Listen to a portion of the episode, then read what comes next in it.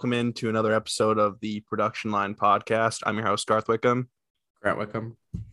and we're Andy-less today, unfortunately. But you know, show must go on.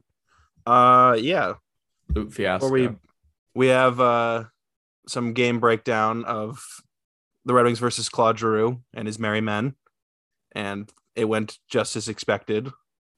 And some talk about Vrana, possibly some other league notes. Um, but yeah, first off, quick word from our show sponsor and friends of Inside the Rink, BetUS. BetUS has your NHL, NBA, UFC, PGA, and yes, NFL betting lines for their 27th year of live betting. Sign up for betus.com with promo code RINK for a 125% sign up bonus. Again, use promo code RINK for your 125% sign up bonus. Play with the proven mainstay in the industry, BetUS. You bet, you win, you get paid. BetUS.com. And yeah, I mean, this is a pretty big day for betting. So if anyone wants to get in, I mean, this will probably be up before people uh, after after the game, I should say. So this isn't going to do much good, but I'll probably, I, I don't know. I'm still debating whether or not I'm going to throw some money on the game or not today. What are you thinking? What are you gonna do? it's tough because there's really no there's not that much money in betting the Rams to be completely honest Yeah, and the Bengals are just the greater story but uh Matt Stafford is my guy Matt Stafford will not lose. It's a hundred percent a lock. It's just whether how much they're gonna win by. yeah I might bet like something stupid like the coin toss or something like I don't know but I'm kind of a coward I don't know I don't know I don't know if I how I feel about it I kind of want I might just want to enjoy the game Yeah, no, I get that. I I almost love like Matt Stafford over 285 and a half yards. Oh definitely So actually might, I don't might, know I might Ooh, hit that. He's know. gonna he's gonna break some records today. you think so Yeah, he's gonna climb the board. I was reading like the most passing yards from a QB in the Super Bowl. yeah and I think he'll uh, jump on that board today. It was like the top seven or whatever. I think he could. I think he's gonna crack over 350 today. was it Brady versus Atlanta? Like what? Uh, Brady had 500 in one of them, and then 400 like 70, and so he was Oh. the top two. yeah, but, but, I I think Joe Burrow can make his way back another year. Matt, it's Matt Stafford. Man. I, I want Matt Stafford to win. yeah, Uh, I don't know how I feel about the the like in Detroit, like the Detroit Rams shirts. I hate it. I don't like those at all. I It's just weird. it's really cringy. It's like Just just know. buy just buy a Rams like Yeah, Stafford yeah, like- jersey. yeah. If you want to support Stafford on your own and like for his new team, I think that's great. Like Mhm. Like if if there was a Red Wing, you know, like that. If the Red Wings were in the similar situation as the Lions in the sense they were never going to be good, like and like let's say, yeah, let's say if like Dylan Larkin left, and like he didn't really want to leave, but like it was for his, the best, I would support Dylan Larkin because that'd be the equivalent, right? yeah, hundred percent. Yeah. So, but obviously the Red Wings are a different scenario. But yeah, so I don't like those Detroit Ram shirts at all. Well, it's Those just it's weird because the Lions fans, we, we really don't have anything else to be excited about besides Stafford. Yeah. So, like you said, it would be equivalent to like Buffalo and Jack Eichel leaving. Like, but that Mhm. one was more sour than Stafford leaving, I would say. Yeah. But yeah, let's uh let's get into this breakdown of two games versus the Flyers. Kind of a rarity in like the NHL to play like back to back games against the same team. Uh, yeah, except last year. Except last year, obviously, but like in a normal year, which we're sort of in. Um but yeah, uh I was not sure the Red Wings hadn't won a game in Philadelphia in reg- regular like uh regular season in regulation since 1997. Yep. Um, and I didn't know I was gonna, I was like, this could be a really good chance for Philadelphia to get right, considering they're in such shambles. But no, they're they're really bad, and the Red Wings won six to three. Uh, Nedeljkovic versus Hart, and it was a really good game of who could stop the puck less. Yeah. I I was a big advocate for Carter Hart going into the season last year. Um, he was part of the reason I actually thought the Flyers were a dark horse to win the Stanley Cup, and they didn't make the playoffs, and partly due to him and his lack of defense. But he played horrible last year, and I, to be honest, I've watched maybe three Flyers games this year because they're not even fun to watch. Where I enjoyed No. watching them, I usually enjoy watching them because I like Giroux and Van Riemsdyk, but he took a step back or six. Um, but Carter Hart is horrible. Yeah. Uh, so I don't know if I mentioned, but yeah, did I, did I say the score was six three? I might have. Uh, I don't remember. Yeah. Okay. But yeah, the uh, yeah, big performances from basically, uh, basically the whole team offensively. Um, but yeah, like I think the goal that was really bad for Carter Hart was uh, like against Carter Hart, like he definitely should have had it was the Robbie Fabbri. The one right through him. yeah, that was so bad. Um, really good play though. Like um, Seider stretches, hits Suter, and then um, Fabbri goes towards the net, and it's an easy pass and then shot. Really, no coverage on defense. Philadelphia's defense is really bad, but this game was really it was something because the first uh at least yeah the first two Red Wing goals were immediately responded by by Philadelphia in 20 seconds. Yeah, it was goofy. Yeah, so the Lark it was Larkin on the power play off of Provorov, which was a weird one because it went to Bertuzzi and then went back to Larkin halfway through the game. Is like nobody knew who scored. And then it was Zach MacEwen who 20 seconds after shot it, but then it went off Isaac Ratcliffe. Um, I I didn't know like I I don't know what to like. I know Zach MacEwen's like a tough guy, but I don't know. I kind of liked his game. I do too. I was literally I was when I was watching. I was I actually was very into his game. He makes a lot happen for being a tough guy. Yeah, like he's got some speed on him, and then like I know this shift, like it was like the shift after the Red Wings, or he tied it, like the Flyers tied it up. He did, he got the assist on it, but he had like three shots, one shift, and I was like, whole the Red Wings are doing a really good job trying to blow this game. Yeah. No, I thought Uh, that their fourth line was their best line. Yeah, MacEwen, MacEwen might have been their best forward that game. And I like that. I like that Max Willman too. He had a Uh, couple yes, good chances. He had a couple good ones too. I'm just I Um, don't know. I haven't seen much from him besides that game. So well, he's an AHL guy. He's just called Yeah. up because of all the injuries. when and- he has played though, I mean, yeah, I thought he looked good in this game though. Um, yeah. right after we get a we got a uh, Lucas Raymond goal, which first one in nine games, which is kind of crazy to me.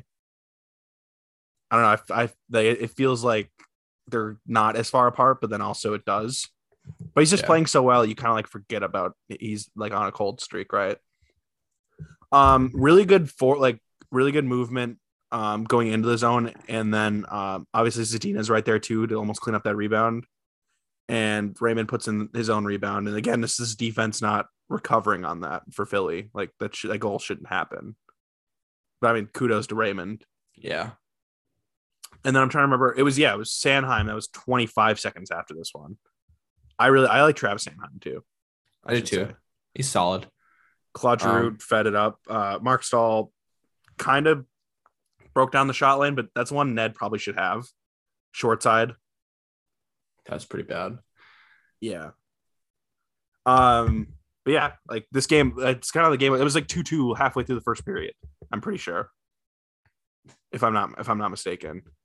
Uh, but yeah, like overall, like going through the rest of the game here, um, we had some great Seider moments. I mean, we could go. I could talk all day about that 30 second PK shift or the 30 second sequence on the PK shift. Yeah, that was that was ridiculous.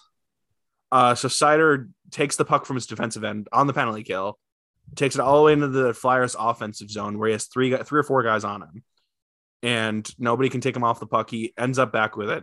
I think he did hold Giroux's stick. I'm pretty sure at one point, and like he got it back, so that helped. And but I, I'm not, you know, whatever. He still got ended up with it, and took it all the way back. It really reminded me of, it reminded me of like squirts when like you were told like in the penalty kill just like hold on to it and skate in circles as like a kid because like Yeah. players aren't smart enough to get it back from you, and also you can't really play the body. I think I did that in spring league one time. I did like laps, and it was really bad. It was really funny. I, I'm not comparing. I, yeah, I, I know I am comparing myself to Seider. We're very similar players, You're a little bit better. a little bit better, but like just the the poise of that, and how, he never fa- fails to amaze me. Uh, two assists this game too. He played over 22 minutes. I don't know, like it's just like he keeps getting better and better. Yes, uh, I hate to like shit on your parade, but it was against the Flyers. no, like you could just see how defeated they were on that penalty kill shift. Yeah, Oh my gosh, it was embarrassing. Like to be on that team or on that first unit.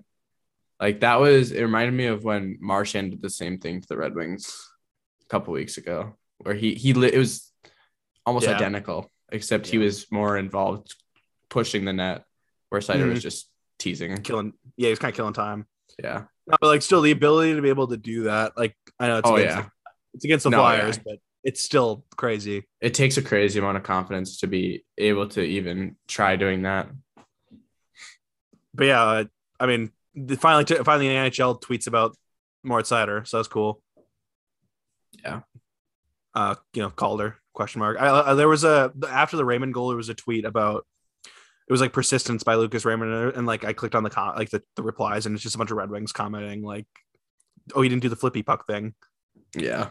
It was really funny. Um, yeah. So the new top six. Uh, what are your thoughts from it after this after this game? Uh I had said a while back that Zadina should get a trial. And if that doesn't work out, something needs to change because that should spark offense for him and give him a little more confidence because he can just watch Larkin push the pace and then play play with Raymond and Raymond makes things so simple for his line mates. And like that's I credit Raymond to most of Larkin's bounce back year. A lot of it goes to Raymond, to be honest. Um, makes things so much easier for Larkin because he's so good at puck possession. Yeah. Um, No, you can really see like Raymond not being a big guy, his body positioning is so is so like above like where most 19 year olds are at. Like he's able to use his use his ass a little bit and like get, in the way of people and just like make it like for his size, he's not getting pushed off pucks too much. I think early on in the season, he was still getting used to it. I think there's a couple plays where he was getting bullied a little bit off of he pucks, was but like rec- more recently, I've noticed like he's gotten a lot better at it. his first step out of a crossover is so good too, where Yeah. it gives him such a big leap over Yeah. a guy Yeah. that's pressuring him. Yeah, he's not fast, but he's quick. Well, I don't, I don't know if you really pay attention, but like I said, his first step off of a crossover, it's so quick, and he gains almost two strides on a guy after doing it, Right. and then presses towards the net. Yep. Um, but yeah, like I there was a one play I really like thought I'm like, oh, man, Zadina probably like it was such a sweet setup. It was Raymond from behind the net up to Zadina. And Zadina like got he shot it really quick. It was a really quick release and it was just a good save. But um yeah, there was definitely the top line. But uh I think the bigger story was the Guelph line this game again. Coming up big. Um we already talked about the Robbie Fabbri goal, but uh Pius Suter, that was like a 50 second shift in the offensive zone where the Red Wings just bullied the Flyers. It was all like Bertuzzi and Bertuzzi and Fabbri. Like I've also been surprised about Fabbri how well he's able to control the puck in the offensive zone. Like Bertuzzi's always been a dog and like on the puck, and he's like under really underrated for how well he can keep the puck on his stick. And like where you think you're you're like guaranteed to you're like oh he's gonna lose it here, he doesn't. Yeah, Uh, but yeah, it was a really nice play up from behind the net for Fabbri to find Suter, and Suter Suter has a sneaky quick release. It has a perfect shot right down like on under the blocker over the pad, which is where you're told to shoot. It was a nice play. Also, Marc Staal in front too, causing mayhem. And I wanted to mention, I don't know if you saw. I think I saw, did. I send this to you. It was like the the game score. Uh, you know, like that chart that I sent you about Seider when they played Pittsburgh, and he was like the best player on the ice. yeah, So there was there was the game score for this game, and Marc Staal was like the worst player defensively and also the best defenseman offensively. So he was just the agent of chaos this game. Um, because he was I think he was out for all three Flyers goals again, like all three Flyers goals, but then he was like a plus one, I think. uh, I would like to give I would I would like to give Staal some credit though because I really love how active he is on the blue line to like pinch up and keep possession. I don't know if you noticed like when the Red Wings Yeah. have their best possession shifts in the offense zone, oftentimes like it's either Seider or Staal. It is because they are so good at keeping a puck in the zone. Like Yeah. the way I don't know that our power play is sparked by Seider being able to keep whole pucks in the zone. It's amazing watching him work. Yeah, I want to talk about the power play after after the second game, but The way yeah. they the way he can pinch and stuff, and then also Stalzy, like holding pucks in zone. He's a he's awesome at it. yeah. Um, I mean, if it gets past him, you're- you're screwed because oh, he's, he's not 'cause catching. too He's, not slow. catching. He's not gonna catch it. way too slow. He's almost as haven't- slow as DK. I was talking to with dad about this today. I was like, yeah, Marc Staal just needs the right partner and he's very useful. And like, I don't think that's Filip Hronek. I don't think so either. And we can talk about Hronek here. So I mean Hronek after this game got put on COVID protocol, but he's a dash three as well this game. And he, like we had, I think I talked, I think Andy and I like we're talking about like his comparisons, and I kind of compared him to Jake Gardiner and I'm like, I think like more and more I watch him, like I kind of see it where I don't, I'm a little bit worried about his defensive game at this point. That's my question. Is he more hurtful than helpful? So if it if you're getting into the bigger conversation here, Hronek is a guy that I don't see more useful than a PP2 guy. That I I honestly don't know like what what there is to his game that we are in need of, to be honest. Because we we have reliability on defense on in some players. Like right now, I believe Seider, Lindstrom, uh, Staal is reliable enough right now. Leddy, Stecher. Leddy's fine enough. Stecher. but after that, like Oesterle's kind of a wild card. I guess you could say Leddy's a wild card, but Leddy and Hronek are kind of in the same aspect, and Leddy's better than Hronek. Yeah. Um, and then also DeKeyser's just trash. So I don't know if that's something you need to look for because a guy like Albert Johansson is going to bring the same qualities offensively and he's younger and he can develop more. Yeah, his defense at this point still like we don't know how what it's going to be up in the, NHL. Right, it's potential, right? Like you're going to bet on potential. And you can look at it also from the sense of like, I mean, there's plenty of guys you look at coming up, like Buium, McIsaac, all of that. There's um, we have but, a lot, but also you look at like offensively on a power play, like where are you going to fit him? Where are you going to fit Hronek? You have Jacob Vrana who's coming back, uh, Berggren for the future, Soderblom for the future. There's it, it just comes into question like where you're actually gonna where he's gonna be useful because like you can have an offensive defenseman in the lineup that plays fifth or sixth D and that plays 13 to 14 minutes a night and is strictly a power play guy. I mean, Keith Yandle's been that the past whatever how many years of his career, right? Yeah, I would say Keith Yandle's more efficient on the power play than Hronek is, though. Oh That's... yeah, definitely. I would say. I mean, I, I think Hronek's better defensively than Yandle. Let's not get it twisted. Yes, he's still fine enough defensively, but I mean, he's like one of the worst defensive players in the Red Wings. Like, and that's saying something. Um, I know there was a the rumored like trade going around, like not a rumored trade, but like a fan proposed trade for like Konecny for Hronek. And I think that'd be the most Philly trade of all time. Yeah. I feel like they just have way too many um defensemen, right? Like they have kind of abundance of right hand. I guess maybe not. You know, El- Ellison, Ristolainen, Ellis has been hurt all season. I guess Justin Braun's a, Justin Braun's a UFA. I guess that's just kind of a dumb trade for them. I don't know. I mean, do you realize who their general manager is? Yeah, but still. Do you know what he do you know what he, do you know what he said in the media the other day? No. He wants to sign Rasmus Ristolainen to an extension. Oh, I did see that. Never mind. So I, I don't know. I feel like that'd be the perfect opportunity for Steve Yzerman if if if he's deemed that where Hronek fits in because Hronek's on a a reasonable contract and he's still controlled after his contract's done. Excuse me, an RFA still. So that team comes with a lot of team control, which at a team controlled. Nice. So that was really loud. Sorry for people listening, but um, that was embarrassing. Uh, but like anyway, like he's on team control, which comes with value, and RFA, which it's just that's I think three more years after this of team control, which is it's not a rental, right? And I know like the trademarker right now for people like I know Elliotte Friedman reported that it's a first and a third people are asking for for rental defensemen because that's what David Savard got last year. So like I don't know if that's what Yzerman's asking for Nick Leddy, but I mean you can ask for more than that theoretically for Hronek because he's got that many more years. yeah. Control. I just don't know if people will see a whole lot in his game that they want because I really don't know that if there's any contenders or even playoff teams that think he's of value unless they really have a hole in their power play that they think like his shot could be really useful because he has a he has a cannon. Oh, he's a cannon, yeah. And again, like there's still like I I I like Hronek. I hope he can figure it out defensively. But this is a conversation we've been having the past two years of his defensive ability, for sure. Um, I'm definitely gonna do I mean, I'm gonna I'm gonna have an article going about the topic we're gonna touch on in the end of the podcast, but I'm also gonna talk about Hronek's game and if it's something we should be worried about. And at this point, I am worried. And what options the Red Wings have moving forward, which we just kind of laid out. Because all about finding the right role for him, and you're not going to get that PP one minutes anymore because I, I really don't think there is a right role for him here in Detroit. no.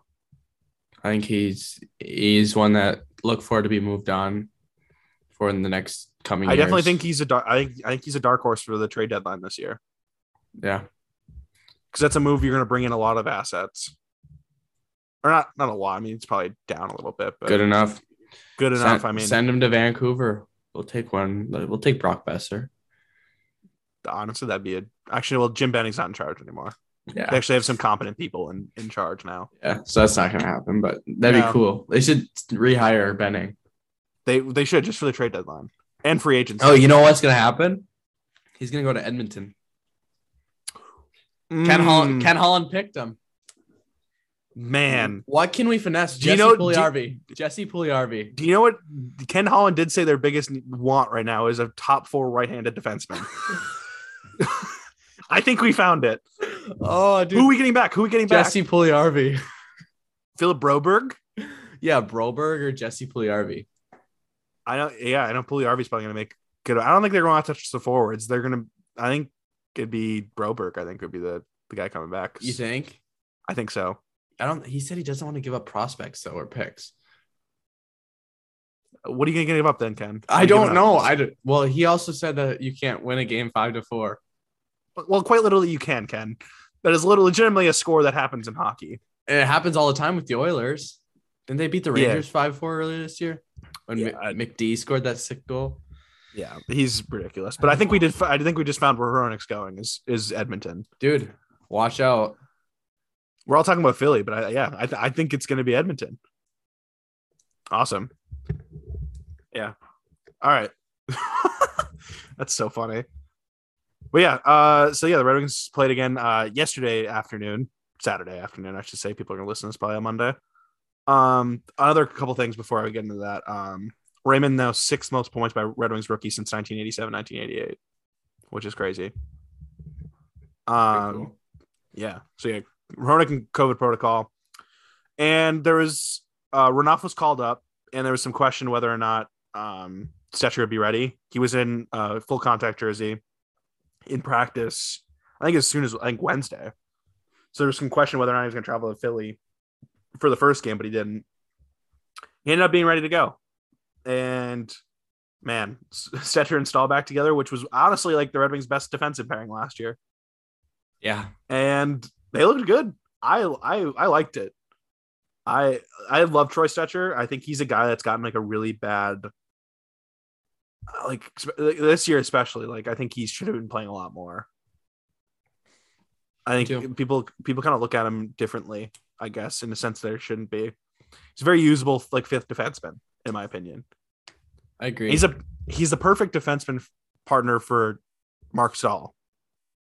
In a sense, he's quick and he's very sound defensively. Where Marc Staal, I guess, is now the agent of chaos and likes to roam a little bit. And it's I, which I didn't expect to say about Marc Staal when we first traded for him. I thought he was going to be the boring, stay at home, like get burnt occasionally.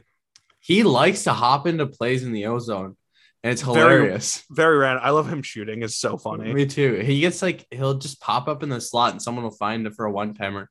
That's why I think Lindstrom did so well with him, and I think Staal actually helped Lindstrom's game quite a bit, and I think that's why Stecher and Lindy are both good for Staal. And he he struggled a Yeah. little bit with Hronek, like you said. Yeah, for sure. And like I know we've had a conversation before this year on whether where Stecher fits in the lineup. Because I mean, obviously it was before Hronek had the issues, but I mean, I still think Hronek on this on this team is still diver- deserving of a in the top six. Like he's still like in, in the roster. But I think Troy Stecher should be in over DeKeyser and or Oesterle. I know we I know you said something how you don't like having four right-handed defensemen, but we play four left-handed defensemen often. Yeah, So I think Stecher, like I think Stecher could be a really good fit for for a Hronek even as well. If if you want to have want to try Hronek a little bit like off the leash a little bit and let him jump into plays a little bit more. Because like Hronek, I should like touch on Hronek more, like what he does good because we're kind of just negative. he is good in jumping into plays Yeah, he And- is. and shooting. He's a good shot. Uh, power play he could be better. He needs to shoot. I think his shot selection on the power play needs to be a lot better. Uh, but off, like a five on five, like he's good in jumping in the play and stuff, and he he's, he makes a good exit pass every now and again. He is good at jumping in the play, but a lot of it's a lot of errors while jumping in the play. He picks like a right time and then he'll fuck it up. Oops, my bad. But he'll mess it up. Uh he a lot of times he just has no hands at all and then he'll just lose it. So that's kind of tough to watch and terrible shot selection all the time. I don't know. There's just I feel like I'm just bashing Hronek this episode, but Yeah, no, I'm trying to like say some good things, but like he definitely there's a lot of negatives to his game currently. yeah. Um, but yeah, like I think Stecher should be in for DeKeyser anyway. Like I think Stecher is a good defenseman. He looked good this game. Um, but yeah, Guelph line continued again. That play uh from Bertuzzi or from Fabbri to Bertuzzi again. Amazing. Another good like zone zone entry that leads to zone possession, which is the biggest like issue for the Red Wings is like getting like this year. One of the biggest issues offensively has been getting into the zone and actually getting zone entry and doing something with the zone entry. Like we have And- guys that can like dumping and chasing is all fun and games, but like nobody's getting it back. And that's what I've noticed more and more with these line changes is possession. With Bertuzzi's line now, the Guelph line, they possess the puck most of the game that they're on the ice, which is really good. And they just outwork them. I know it was Philadelphia, but they really did not generate anything against this line. Hey, someone's got to win. You know what I mean? Like someone's Yeah. got to win the game. Yeah. Um, yeah. And then the first line this game got into it. I should I should mention the Red Wings one four two. I did not say that off the start. Carter Hart again. Uh, and we'll get into the goaltending more, but um, yeah, top six all around. I mean, Filip Zadina. Welcome back to the score sheet, my man. Uh, four points last six games, and his confidence is just is night and day. yeah. Uh, like I really loved that play. I mean, Greiss made a really big save to start start that play, and then Larkin came up with it and took it end to end. Which again, that's one of Larkin's best qualities as a player, is able to like drive into his zone and create something. Because as he gets the puck poked off his stick, Zadina is able to get it and did not stick handle, which is a huge thing of his issue. Where sometimes he do- he stick handles right before he shoots and he gets the puck poked off just he grabbed it and shot it and it really good shot Well, I think like lately, I've been feeling that on the third line, he's been really starting to roam around in the zone and finding speed and trying to find slots, but he hasn't been able to five on five. Where, but he's possessing the puck well. And then this recent bump to the first line, he's, I feel that it's helping him realize because his struggles have always been on five on five in the NHL. I think he's realizing finally how much time there is, or better realizing with playing with Larkin and Raymond, and he can adjust better to the time because they give him so much more space because they're so good with the puck. And so that's going to give him more freedom to shoot in better spots. That's why that goal happened, is because of Larkin. yeah i think also like blashill when he made the switch to have zadina on the third line initially he's like well zadina's gonna have more space for how much space that rasmussen and erne create and i that's kind of true physically but also not necessarily when you play against a good team they can work around physical players. What creates the real space is a guy like lucas raymond Yep. who draws attention while with puck possession away from other players and towards him is able to give and go. And Zadina is now having more opportunity to shoot right? Yeah. i think that's like the biggest thing. And you pointed that out when you saw them play like before the line lineup change you were talking about how much space Zadina had when he was playing up with Raymond and it's because it's and, and Luke and I should say Larkin as well like Larkin is able to drive speed and bring attention to himself with speed and like his play Dylan Larkin's play should not be underappreciated here I mean he's uh 12th in leagues in, or 13th in league scoring excuse me Yeah. 49 points He's been which amazing. is ridiculous. Yeah. Um, but yeah, we can talk about uh goaltending. Thomas Greiss, first game in over a month, which is pretty crazy. I think the last one was against January 9th against Anaheim before this one. Such He a long looked time. shaky that game. He looked bad that game. He was on a really rough stretch before that. In this game, he comes back and it was almost like he almost got that mental rest, and he looked really good. I mean, besides one goal, I should say, but he looked good. He made looked some huge saves. I mean, if you know anything about Greiss, you got to expect a leaker like that every once in a while. Yep. You know how we were just talking about that uh, seven to six game with the Islanders and Red Wings? Mhm. I watched the highlights back of that game and because I was trying to remember it, if I watched that game or not. But I did, I do remember watching that game. And uh, I can't remember who scored. It might have been Darren Helm, but it was a shot right in Greiss's gut and it just leaked right through Greiss. And then Helm just like blew past behind the net and just it was right there. And the puck was just Yeah. laying there. It was the same thing that just happened this game. So it was like Yeah. uncanny that that just happened. So Yeah, it was just watch the connecting. It was connecting that shot at then Laughton put in the rebound, right? Yeah, it was it was a horrible goal. But Yeah, I after he made probably five or six point blank saves that were like crazy good saves. The leg Uh, the one- one, yeah. I was gonna say that the JVR one where he, JVR is alone in front of the power play. JVR pulls back to his backhand, but doesn't get, pull it back far enough. Greiss makes a really good skate save. Then JVR pulls it up for the rebound, flips it over him, and Greiss sticks up the leg and kicks it out. Really good stuff. He had another, he had a breakaway save as well on there, uh, where Staal took a penalty for like the hook on the hands. yeah, Um, but yeah, no, Greiss played really well. I, I think he was I'm trying to think. Uh, I think he was 32 for 34. I want to say. exactly. Yeah, I nailed that. Okay, cool. Um, yeah, great game.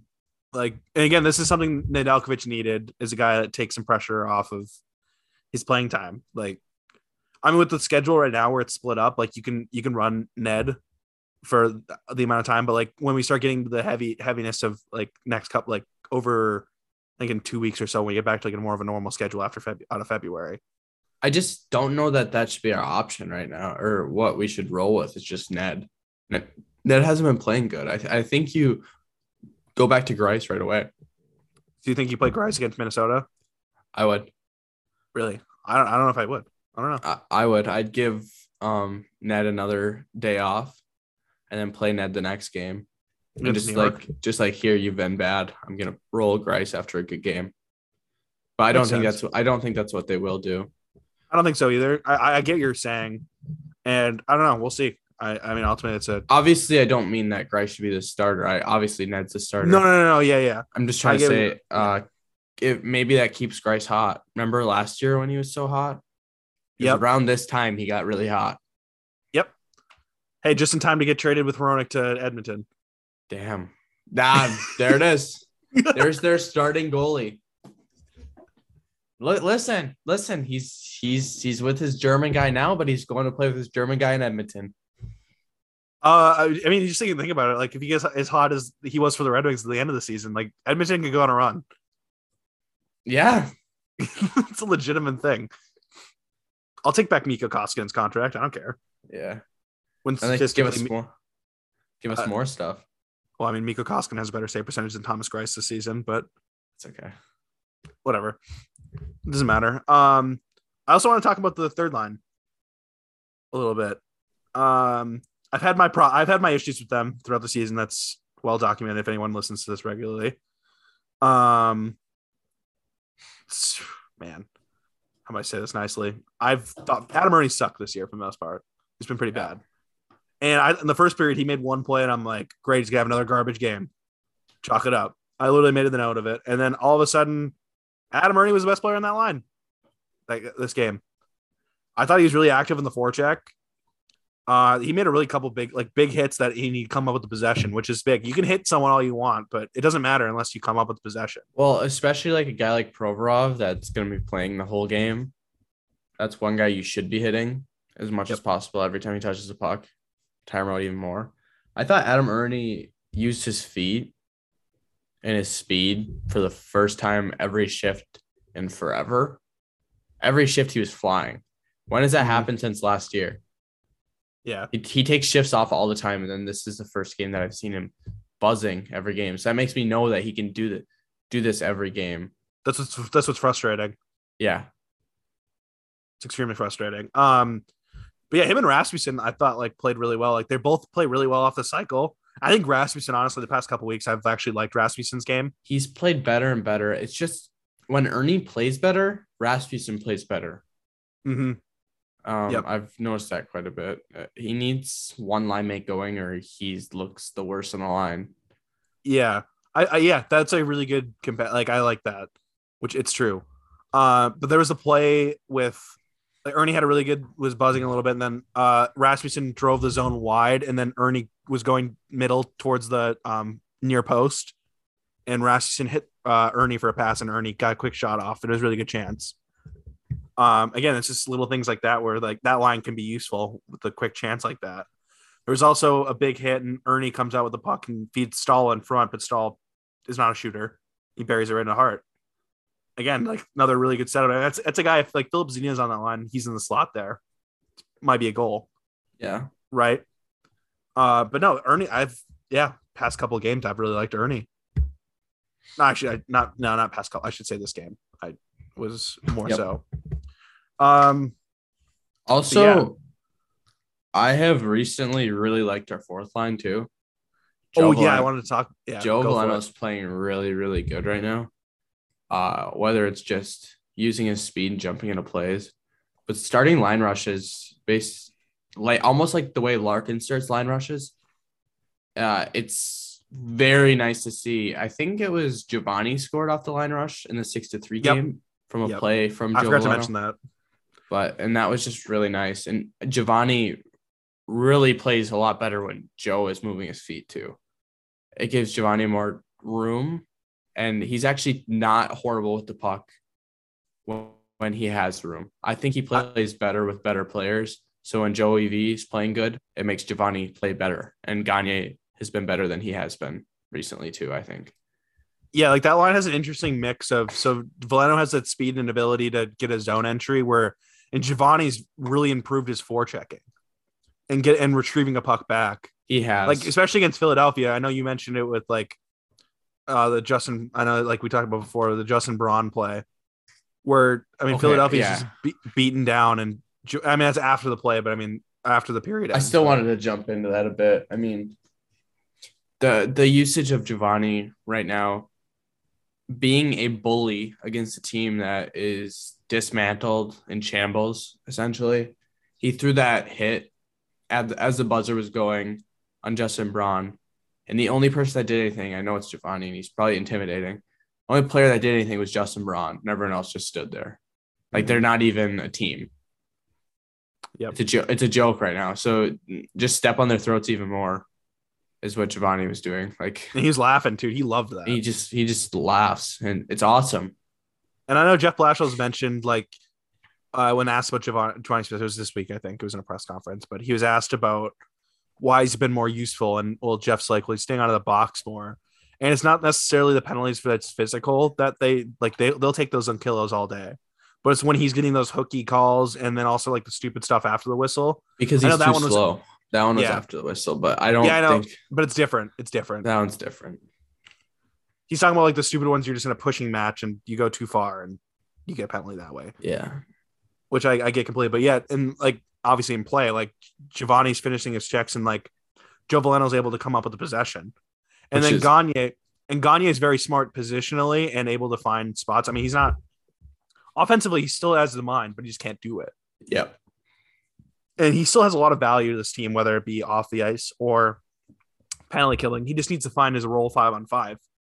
And with these two, I think Gagner has improved a lot as well. I agree. I've just really liked Givani's play in the last couple of weeks, and a lot of it has to do with Veleno's play getting a lot better. and we might get to see uh, Gemel and Givani next game, depending if how, how Namestnikov is doing, because he was not practicing today, and it sounds like it's questionable. So Veleno play it was up with the third line, which again, that's that's an easy, um, that's a good swa- swap. That'd Yep. be what I would have done as well. And not what I would have done. No, No, I'm going to the AHL. Mm-hmm. I'm bringing Yeah, a Berger. burger in. so you would have you would have kept scratching scratching the Gemel. Yeah. I'm kidding. I think you need to get. I'm, you get I, am kidding. yeah, Uh, that would have been the fun answer. It is a fun no, answer I don't know if it is. I really want to see the Smith brothers play together. Yeah. we- I- I'm excited to see if that happens tomorrow. And if, night. and Um, if it's bad tomorrow night, it's only one game. Yeah, exactly. Um, but uh, like uh finish off this game, I want to talk about uh Mr. Moritz Seider. Man, that we talked we, we alluded to how much the power play has changed with Seider recently. I mean, the Red Wings are up to 26th in the league, which doesn't it's not that impressive, but they were 30th for a long time. Seven uh 17%. Which is again like since Blashill's been coach, that's one of their highest. As like I think the highest was like 18 something Okay. his first year, which is saying something. So it's improving. Um, and a little advice from uh, the the executive VP, or no, not not um VP of hockey ops, excuse me, Nick Lidstrom gave to Seider recently was you need to shoot more on the power play. Well, I don't think it was just in the power play. I think it was in general. And what's he doing now? He's shooting more. And you saw in that power play, um, Raymond set up Seider for a one timer. He just missed the net. Like it was, it was a really hard shot. Low to perfect shot. Yeah. Larkin gets it back, goes That up to was, Seider. that was a really good puck retrieval by Larkin, too, to be that Yeah. quick to jump on that. yeah. And then uh Seider like pauses for just for a split second, then drags pulls junction. Perfect shot. That is the perfect shot. You can't get any you can't get any more perfect. So- can't get more perfect. A couple of things I want to point out here that has been so good on our first unit. Our second unit's been garbage, so I didn't have to talk about them. But No. our first unit, you have three guys. Well, two that are down low, and then Larkin on that that wall. Those three guys are so good at puck retrievals. Like Bertuzzi and Fabbri, unbelievable. Mm-hmm. Like they almost win every puck retrieval. And Larkin is really good at jumping down. Raymond needs to get a little bit better at it, but Raymond almost stays more up, which is fine. He's really good on top. And then Bertuzzi's screening. There's been a couple goals this year where the goalie cannot see anything. Do you remember the goal that Suter scored against Chicago? Yes. Yeah. It wasn't a great shot, but Bertuzzi was untouched in front of the net for 10 seconds. And Fleury couldn't see a thing. And this shot, I don't know if you really watched the screen. Yeah, he was no way. Uh, that was a rocket, and Burt just stood there right in front of the goal. Like yeah. Hart couldn't see anything, and that was a Mm. perfectly placed shot. That was Larry Junction in. But this, what Linds, what Lidstrom had said about Seider shooting the puck more. You watch defensemen like Cale Makar. Like, what do they do? Why do they have so many points? They're shooting the puck, and Seider has a lot of points this year already without him using those opportunities to shoot. And he, uh, Nick said, basically, you don't get all these opportunities opportunities very often. You need to take advantage of them to shoot the puck. Yeah. Now he's uh yeah, so with with this goal, he's now tied with Anton Lundell for third in rookie scoring. He's 13th in NHL defensive scoring. Which is just there's no way like you just can't not give him the Calder. He's gonna get Norris votes. Yeah, uh, I I He'll there's get a, fifth, there's a fifth place, fifth place Norris votes. there's I a should say. possibility he will. No, I think he will. I think he's gonna get a couple, and he's gonna end up like 10th in voting. I'm I'm counting. I'm guessing it right now. It depends how good the rest of the season goes for the Red Wings and him because he's really fast tracked the Red Wings movement right now. And man, having a defenseman like that is so nice. Um, changes it changes the outlook ex- like monumentally for the Red Wings having a defenseman that can play like this. Because he's able to generate offense from the back end, which to a rate we weren't expecting. and then it's scary if Edvinsson can come in next year or the year after that and do similar things. Yeah, I don't know if he's going to be as good offensively as Seider. That's my Well, question. Five on five, Edvinsson's a freak offensively. Well, that's what I'm saying. Transition and stuff like that, like in down low and able to set up plays. It'll be interesting to see the adjustment because I mean the system that Ferland and Detroit play are completely different. he's never really been a he's never really been tried. I know he- they tried him a little bit for Alunda on as quarterback, but they didn't really like the fit. They saw better fits. So I don't know if he'll ever I would like to see him get a shot at quarterbacking a second unit in Detroit I think he for, will. for a bit. Cause they I think he's too hesitant with the puck sometimes. Mhm. That's something that can easily be fixed. So Yeah. I don't know. Yeah, for sure. Like you have two of those. Either way, five on five. If you're rolling out one pair of Seider, one pair of Edvinsson, that's literally like if you really wanted to, that could be 50 minutes of your five on five. Literally. Um. Also, like I think yeah, Gus Lindstrom recently too. I've been a huge fan. Like I think he keeps getting better and better too. I loved the on uh or uh no Seider's goal that originally was credited to Lindstrom on the assist, but like obviously he wasn't out there. Yeah. Just But no, it to Lindstrom- him. Yeah, Lindstrom is just uh he's just uh easy easy as she goes defenseman, just quick up, out of the zone, shut down plays defensively quick. Easy. Um Yeah. Also, yeah, Rasmussen gets the empty netter, which is kind of funny because Yandle threw the stick That was hilarious. And Rasmussen kind of just pushed it in. It was funny. I just remember doing that in Um, like pond hockey all the time. You just throw your stick. Yeah, it is a pond hockey move for sure. Uh, what was I gonna say? Uh, oh yeah, Yandle. Yeah, he had a nice goal too. That one on Greiss too. Greiss had no chance. Like Yeah. the same, the same thing with the Bertuzzi goal. It was just a screen. No, That was a really good screen. I would have liked Namestnikov to break up that pass. That was my only complaint about that play. It was right through his feet.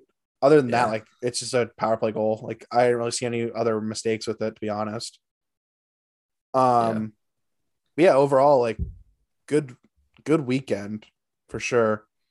I think there's a lot of things Wings can build off, but obviously the next seven games are just killer after killer. I'm pretty sure it's Carolina, the Rangers, Minnesota, two Florida teams, and I think I'm missing someone else. That's really good. The Hurricanes might be in there too. I said the Hurricanes. Oh, you did. Yeah, I'm missing one other team. I don't know, I don't know who it is, but um, yeah. Either way, like it's gonna be a really good test, is what we talked about with this team and everything. You say Yeah. Colorado. Oh, I did not say Colorado. That is that is a big one. Yeah. this it's gonna be a fun couple of weeks with all these good teams. Yeah, yeah, for sure. Um, and I, I mentioned quickly that Namestnikov wasn't skating today. I think it's from.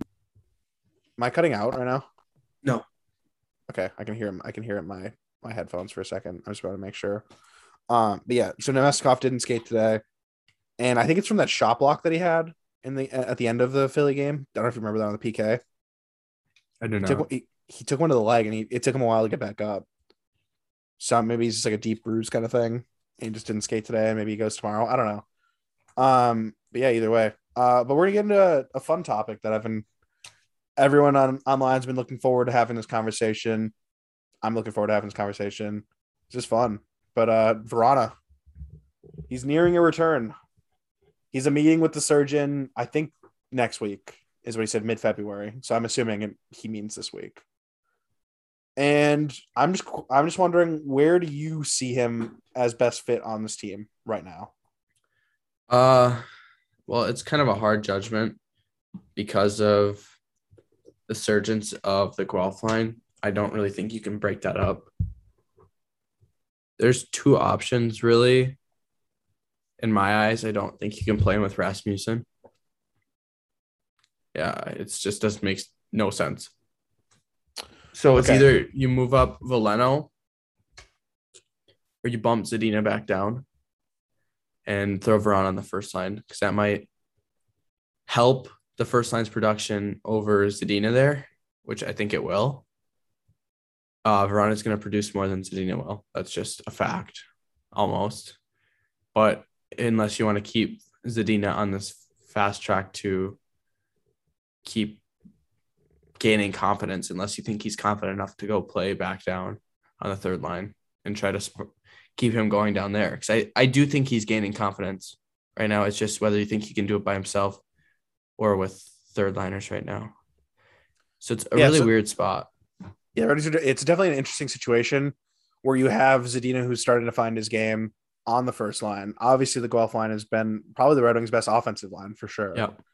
in w- recent weeks. Uh, and then the third line, it seems like Blashill's a huge fan of keeping them together. So I, I, I kind of like mix these because I'm writing an article right now about about this.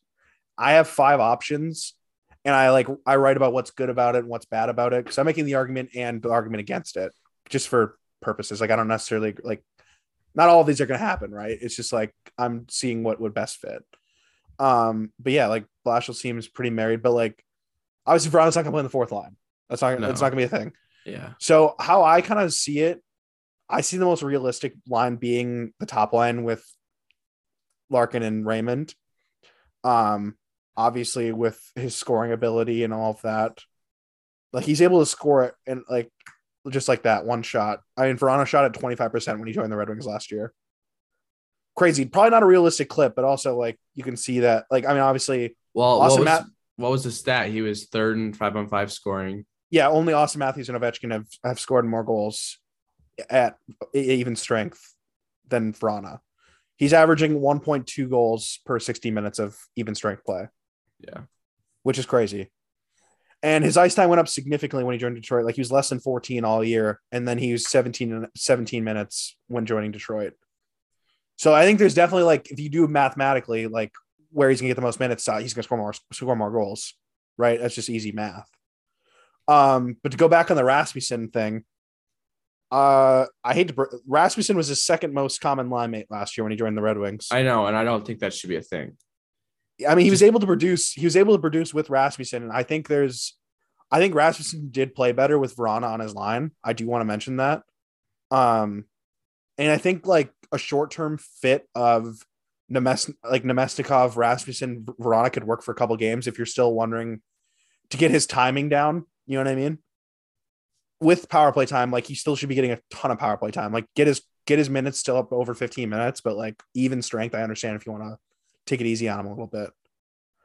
But like Vrana's biggest thing when he joined the Red Wings is how excited he was to finally play in a top six role. And I don't see it beneficial for him playing in a third line role. It isn't. I, I I do think ultimately the best case or best thing to do is bump Zadina down.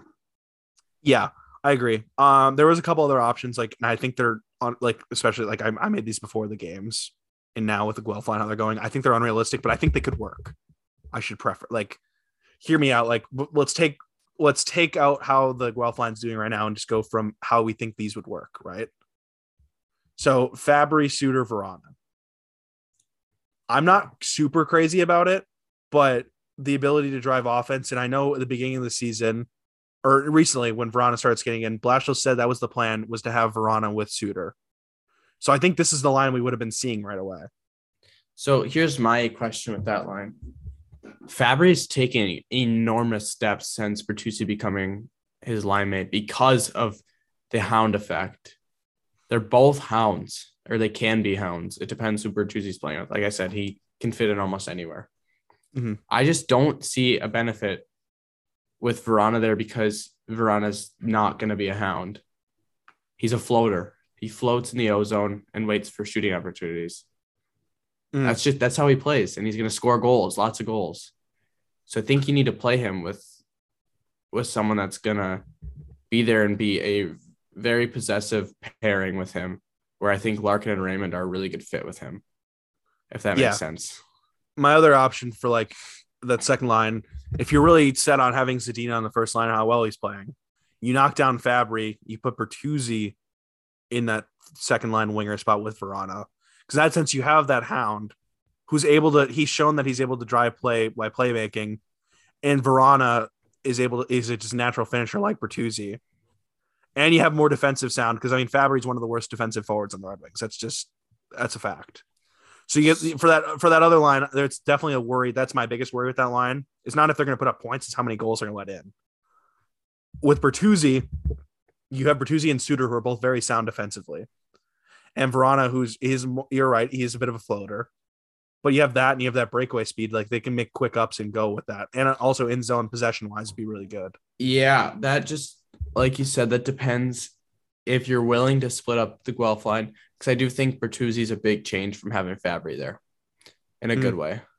Yep, I'm not downing Fabbri. Fabbri plays well with the right players, yep, I but agree. they have to be very like puck possession and puck control almost. And they have to be quick, quick, quick and moving all the time. That's where Fabbri and Bertuzzi just work off each other, and Suter's really good at finding open space and creating passing plays.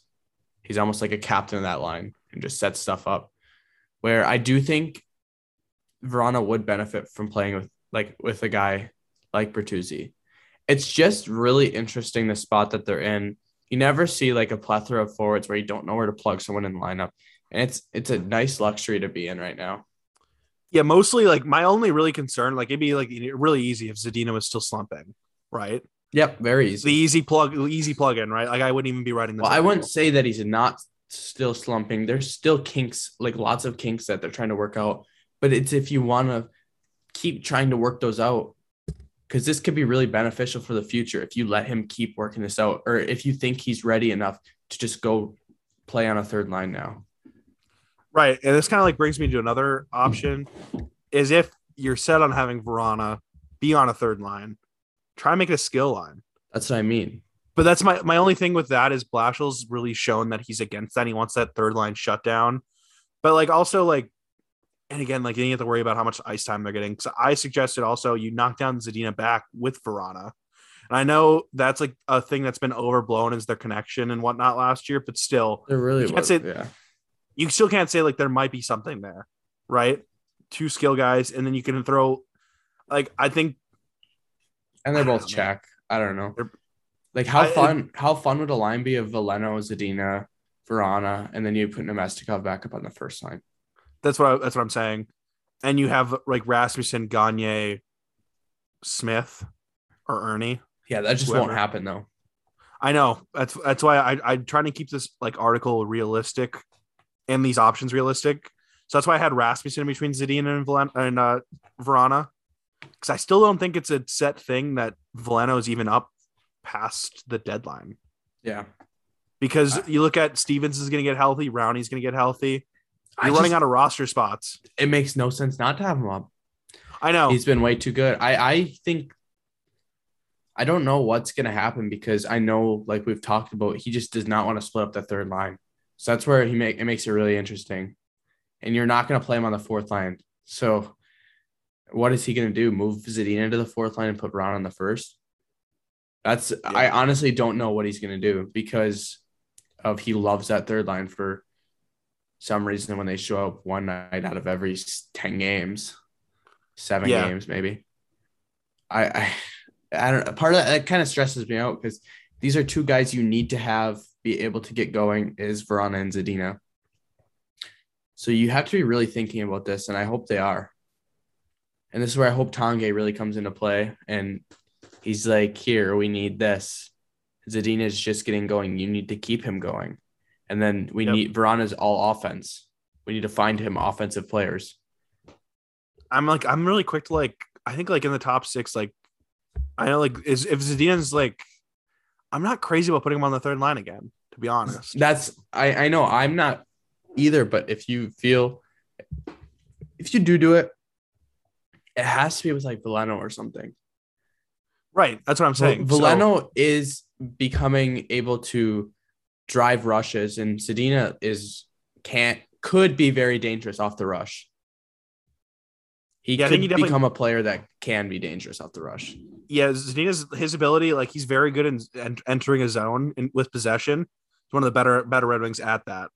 But what what he does after the fact is what he struggles with. That's why Jeff Blashill said like he needs to be a better give and go player Yep. because he can get entry in the zone, but then he ends up turning it over, and it's just it goes back the other way. Where in the sense, if you have a Veleno who has that speed and can keep up, you can dish it back to Veleno and carry it in with with possession. Yep. That's what I mean. Um, He's he's been a rough five on five player. So I like think maybe something like that could work would be Vrana on the top line, but then you have Zadina with Bertuzzi and Suter. I don't know. Like, I'm out of the top six. I'd much rather Fabbri in the third line as a fit, personally. But I get that, like how well he's playing with Bertuzzi makes that very difficult.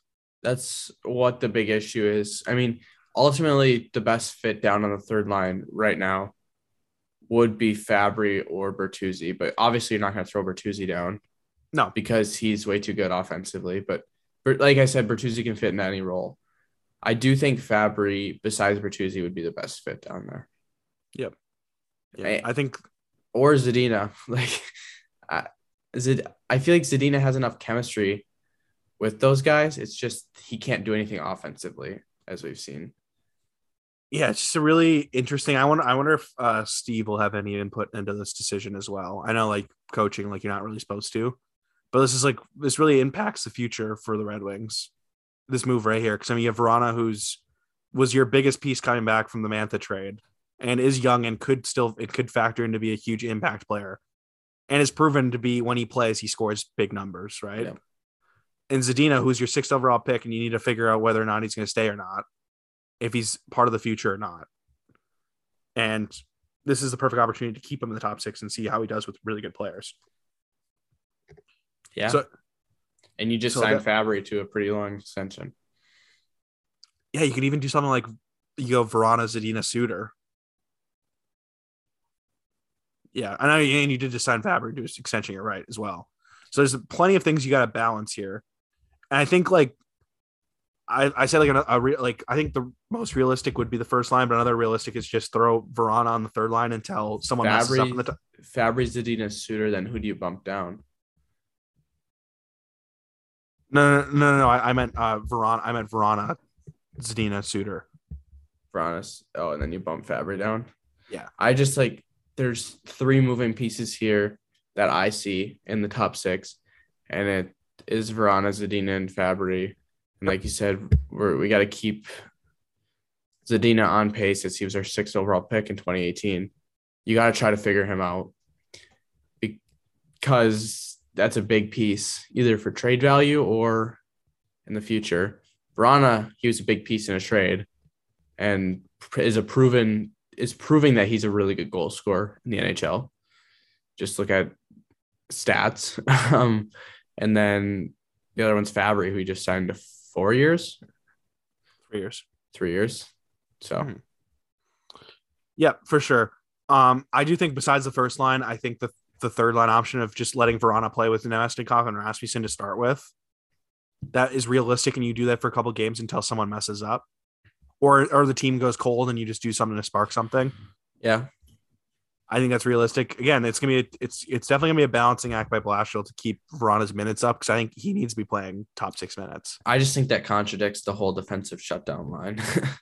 is having. Vrana, Vrana or Fabbri down there for that matter.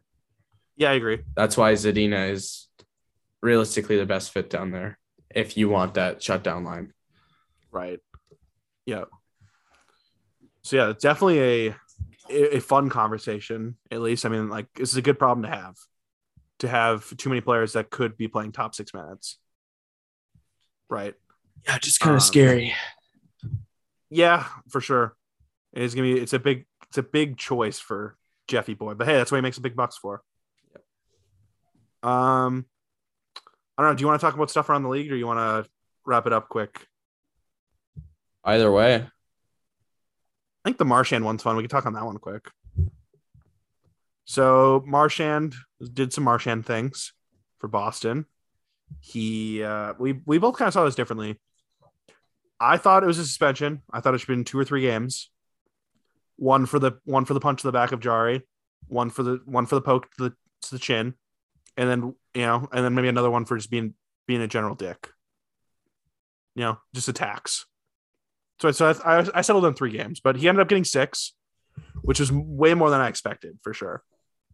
I know as soon as he got the in here, he got the in person hearing, which is uh, guaranteed five games, basically, or the the option to suspend more than five games. I thought he was going to get dinged up. Um, yeah, he's appealing it, and this is an interesting opportunity for the Red Wings if they want to keep ground, because now the Bruins are down Marchand and Bergeron and now Tuukka Rask retired as well. I mean, they did win yesterday as well. The Bruins did two nothing over Senators, but yeah, I don't know. What what did you what are your thoughts on the situation? Then maybe the Bruins it, themselves. uh, I don't think the Bruins are good. It's kind of a hot take ish. Not really. I think they have four good player, five good players. After that, I don't really think they're good. Besides, actually, and Linus Ullmark, I think it's good. Mm. Um, Swayman could be good. I, I I just don't like the Bruins, to be honest with you. And I think realistically, if if by some chance like the Red Wings can go on a tear here, and Vrana comes back and they keep buzzing, I do see light in, at the end of the tunnel. If this little stay, if the Bruins can go on a skid here, and they have a lot of away games coming up, it's Yeah. it's it's a reach, but I don't know. Yeah, then you waited against the Red Wings schedule coming up. It's hard. It's hard It to go on the road tough. for the Red Wings. Yep. Yep. If you go 500 on this next stretch, though, that'd be good against all Yeah, but you're not- teams. The issue is you're not you're not catching up on ground. Unless Well, the Bruins unless the Bruins, would I lose. said the Bruins need to skid. They have a lot of away games coming up, and without Marchand and Bergeron, they could definitely lose some. Yeah.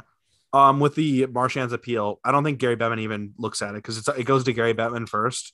And technically in, in the rules, there's no there's no like timeline to when the commissioner needs to review or appeal the review the appeal.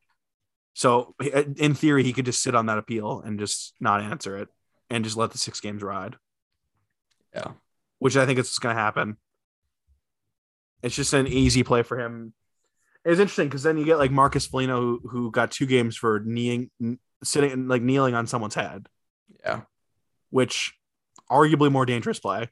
arguably, not arguably, that is more dangerous. Yeah, A knee to someone's head. games. Jarry Yeah. deserved to get punched in the face. yeah, it's a defenseless play, but uh, yeah, probably he was he was uh, like again he's asking for it a little bit. Uh, yeah, definitely a. it's definitely funny how that all went down, and yeah, it's gonna be interesting how the Bruins end up doing in this because Bergeron still is not skating. So how they fill in, I mean, first like second line of DeBrusk, Coyle, and Craig Smith is interesting. Yeah. And then, or no, Trent Frederic was on the second line in the last game because they changed up lines. That's right for for uh, yesterday's game. But yeah, um, yeah, the Red Wings play tomorrow night versus or tonight if people are listening on Monday versus Minnesota, and then I think Thursday against the Rangers is what it is. So two pretty tough uh, matchups, two very different teams as well. Yeah. I think the better if people are gonna you know use Bet US and bet on the Red Wings, uh, the better money is betting uh, for the Red Wings to beat the Rangers because the Rangers do not know how to play defense. Yeah, but they're Shesterkin. Uh, but we might get Georgiev for that game because we Oh, that's true. So I kind of like that. If, The- if I'm gonna, the- I'm, I might I might bet the Red Wings versus the Rangers. The Wild are so scary right now. I wouldn't. I'm not even touching that game. Yeah. I'll be rooting for the Red Wings, obviously, but I don't. I, don't, I might take tough. take the over that game. See, I don't know. I think I think Wild will lock it down a little bit. yeah, we'll see. Maybe like a three-one game. We'll see though. Yeah. Um. But yeah, thank you everyone for listening. Uh, please support Inside the Rink, our parent company. Uh, use Bet US, and yeah, subscribe if you haven't already, and uh, yeah, be on the lookout for my new article with Inside the Rink that should be out uh, with this podcast. So yeah, thank you everyone for tuning in.